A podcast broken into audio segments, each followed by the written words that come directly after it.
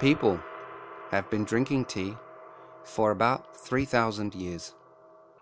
And in that time, for those in the tea business, it has been profitable.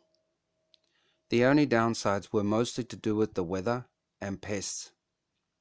And there may be robbers or the government. These days, the government tends to support us. Robbers find no value in tea, and ripping people off just isn't worth it commercially. Only the weather and pests are still an issue for the farmer. But all in all, life in the tea industry goes on. So then, why do so many tea houses fail in this lucrative trade? It's because we have lost touch with the consumer. We have become incongruent to what tea is about. The drink that soothes the nerves and calms the soul without the regret of alcohol.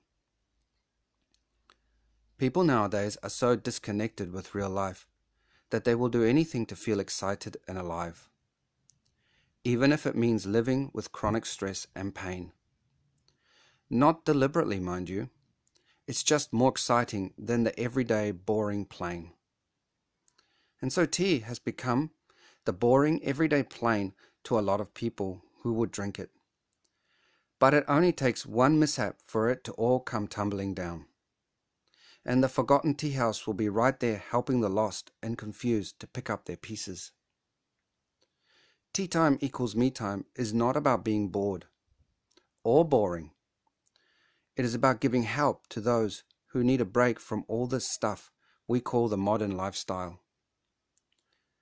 Not all of it, just the bits that are boring and stressful and painful and out of touch.